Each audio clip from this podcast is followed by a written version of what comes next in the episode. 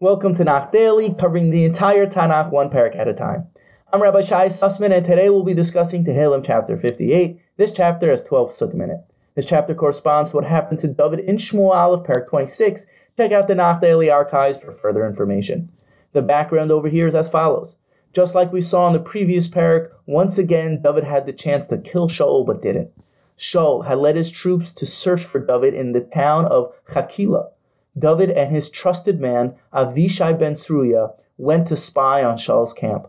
Miraculously, David and Avishai found Shaul's entire camp in a deep sleep. David and Avishai snuck past Avner ben Ner, Shaul's general, to Shaul himself. Avishai then urged David to finally kill Shaul. However, David wouldn't dare touch the king of Yisrael. Instead, David took Shaul's spear and water flask, then snuck out of Shaul's camp. From a distance, David shouted to wake up Avner ben and Shaul. Then showed them he had Shaul's spear and water flask, and chose not to kill Shaul. David began to chastise Avner ben for failing to protect Shaul, the king of Israel. Now for the parak summary. This chapter opens with giving sharp rebuke to Avner ben Shaul's main general. David relates how the wicked constantly justify their violence. Their words are poisonous like a viper. The Meforshim explained this is reference to Avner, who was constantly riling, Shaul up against David. In verse 7, David prays for Hashem to shatter the teeth of young lions. This way, they'll leave David alone.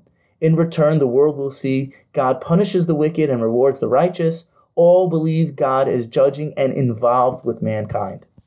Now for the highlight pasuk in verse 11, it says, Yismach tzadik hichaza nakam pamav yirchatz bedam harasha.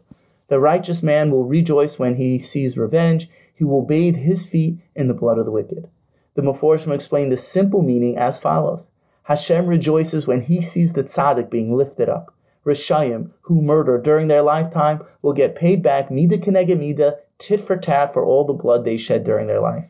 The Ramad Vali explains this is referring to the times of the final redemption. The word nakam, revenge, is the same numerical value as the word kates, end, which is 90. Because at the end of days, the nations of the world will meet their end.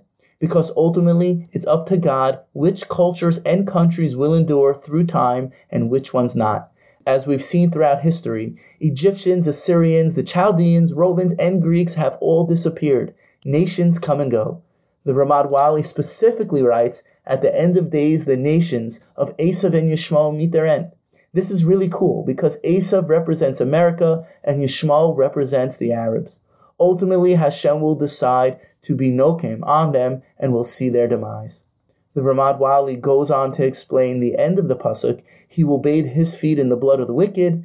The Jewish nation, who are considered tzaddikim, will be happy and celebrate the downfall of their prosecutors.